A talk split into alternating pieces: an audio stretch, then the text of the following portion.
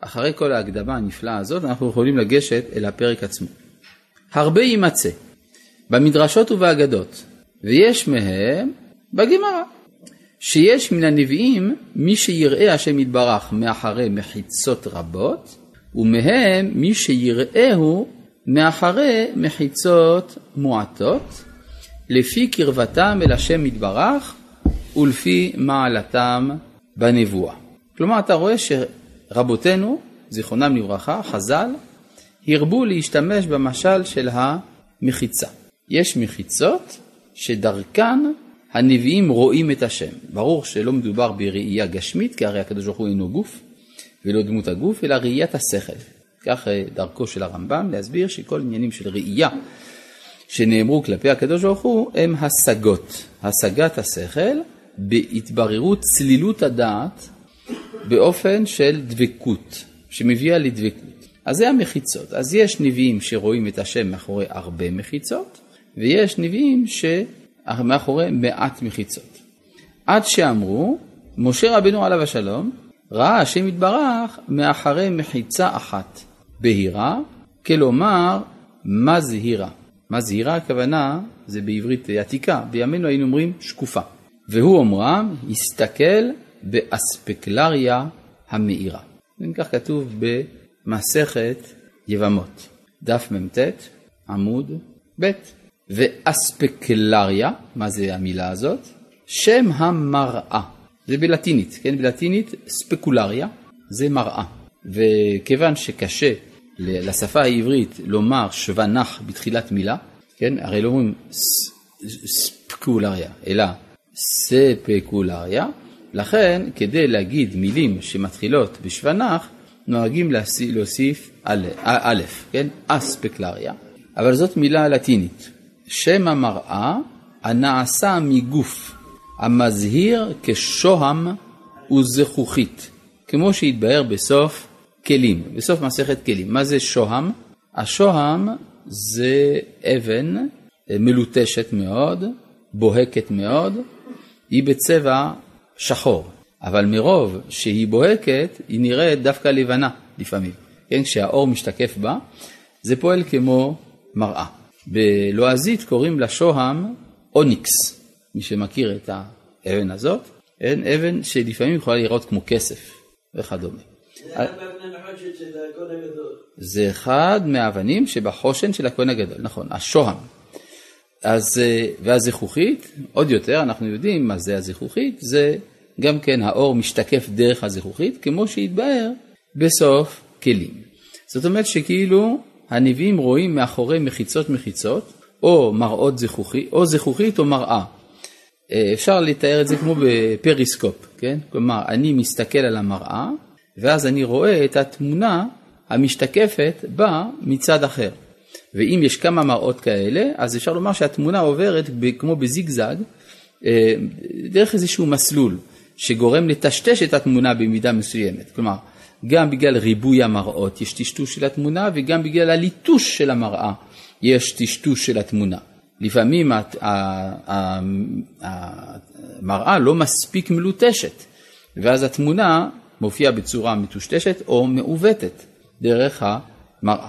אז כך שאפשר לומר, ההשגות של הנביאים נראי, אה, נקראות אספקלריה בגלל שהן בדמות מראה המשקפת. ככל שיש פחות מראות, ונגיד יש רק אחת והיא גם היא מלוטשת היטב, אז הראייה היא מאוד צלולה. זה מה שאמרו על משה רבנו, שהוא ראה באספקלריה המהירה, כלומר שהוא הסתכל במעט, במחיצה אחת בלבד. מהי אותה מחיצה שמונעת ממשה את ההשגה המוחלטת? זה אנחנו נראה בהמשך, בסדר? אבל יש איזה מחיצה, צריך לברר מה תוכן המחיצה אצל משה שמונע ממנו את השגת השם. והכוונה בזה העניין, מה שאומר לך, והוא שאנחנו ביארנו בפרק השני שהמעלות, כן, יש מה שנקרא מעלה, מעלה או מה ההפך של מעלה? פחיתות, נכון? נכון. לפי מה שלמדנו, למדנו שיש תכונות באדם שנקראים מעלות או פחיתויות. וראינו שמעלות ופחיתויות זה דבר שיש עליו שבח או גנאי. כלומר, אדם שיש לו מעלה, אנחנו משבחים אותו על המעלה הזאת. אדם שיש לו פחיתות, אנחנו מגנים אותו על, הפחיתות הזאת, בתנאי שזה תלוי בו.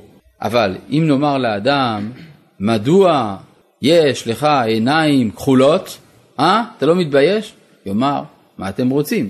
זאת לא מעלה ולא פחיתות, כי זה נתון שאינני שולט בו. כן? אז המעלות והפחיתויות באדם לא נאמרים על כל תכונות האדם, אלא רק על אותן תכונות שיש לו בהן בחירה. ומה הם אותם חלקים של הנפש שבהם יש בחירה? אנחנו למדנו שזה בשני תחומים בעיקר, או בלבד. התחום המידותי, ששייך לחלק המתעורר של הנפש, והתחום השכלי, ששייך לתחום, לחלק השכלי של הנפש. זוכרים? שם יש מעלות ופחיתויות. אז לפי זה מובן מה שהוא אומר כאן. והוא שאנחנו ביארנו בפרק השני שהמעלות, מהן מעלות שכליות, ומהן מעלות המידות. זאת אומרת, יש אדם שאומרים, וואו, יש לך כוח זיכרון בלתי רגיל, כל הכבוד. או יש אחד יגיד, אה, אתה לא זוכר כלום. זה גנות או, פחיתות, או מעלה. כמו כן, גם לגבי המידות, יש אדם שכועס, זה גנות, כי זו פחיתות מפחיתויות הנפש. יש אדם שהוא מלא שלווה, זו מעלה ממעלות הנפש. ברור? כלומר, הגנאי והשבח שייכים לפחיתויות ומעלות, וזה, וזה בשני תחומים, מעלות שכליות ומעלות המידות. וכן, הפחיתויות, מהן פחיתויות שכליות, כסכלות ומיעוט ההבנה ודוחק התבונה, ומהן פחיתויות המידות, כרוב התאווה והגאווה, הרוגז והכעס והעזות ואהבת הממון והדומה להן, והן רבות מאוד. וכבר זכרנו הסדר בידיעתן בפרק הרביעי. כלומר, בפרק הרביעי למדנו כיצד רוכשים את המידות הטובות וכיצד מבל... מסלקים את המידות הרעות. עזות זה מילה אחרת בשביל חוצפה, כן? אצל חז"ל אומרים חוצפה, בתנ"ך קוראים לזה עזות. וכבר אמרנו, וכבר זכרנו, הסדר בידיעתן בפרק הרביעי, כלומר בפרק רביעי למדנו כיצד קונים את המידות האלה. ואלו הפחיתויות כולן, עכשיו, אם כן לפי זה יש לנו פחיתויות של מידות ופחיתויות שכליות, אומר ואלו הפחיתויות כולן, הן מחיצות המבדילות בין האדם ובין השם יתברך. זה המחיצה. מאמר הנביא מבאר זה, כי אם עוונותיכם היו מבדילים ביניכם לבין אלוהיכם. אם כן, הפחיתויות הן הן המחיצות. ככל שהאדם יותר נקי, יותר זך, כך גם הוא משיג את השם יתברך יותר. מאיזו בחינה נקי וזך? שכלית ומידותית כאחד. יאמר שעוונותינו, והן אלו הרעות, כמו שזכרנו, הן המחיצות, המבדילות בינינו ובינו יתברך. כן. זה אם כן הגדרה מאוד ברורה, לכן אומרים משה רבנו אה, הייתה לו רק מחיצה אחת, כלומר שהייתה לו רק פחיתות אחת שמבדילה בינו לבין ההשגה. מהי אותה פחיתות של משה רבנו שמונעת ממנו את ההשגה הברורה? את זה נראה בהמשך. כל זאת ועוד בעתיד. טוב, בואו נמשיך. אה, עד כאן זה ברור, אני מקווה.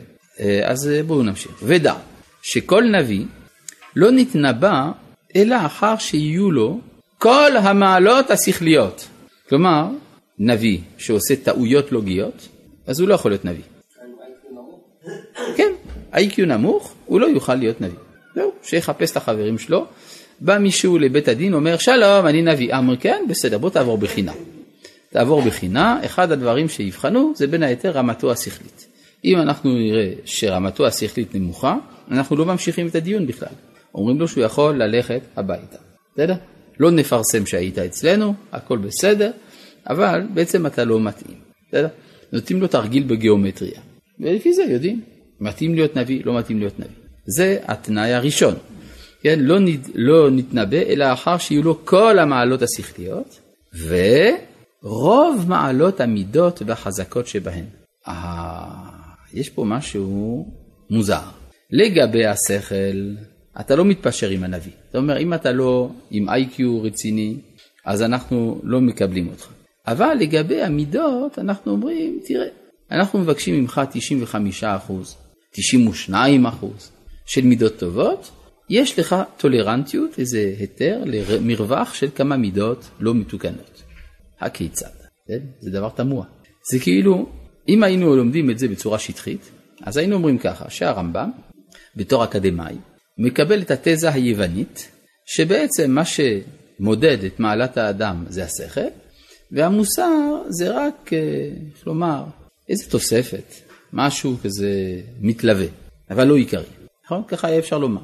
ואם היינו אומרים כך, אז היינו רואים באמת הרמב"ם בתור עוד איזה ענף של הפילוסופיה היוונית.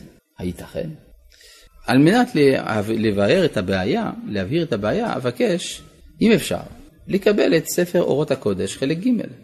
אורות הקודש חלק ג', מת הרב קוק.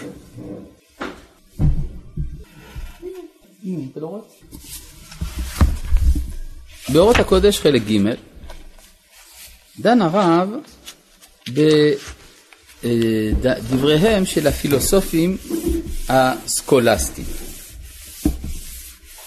כן, מה הם הפילוסופים הסקולסטיים? זה הפילוסופיה הדתית אריסטוטלית של ימי הביניים. אה, דגם מפורסם של הפילוסופיה הזאת, דברי הפילוסוף בכוזרי.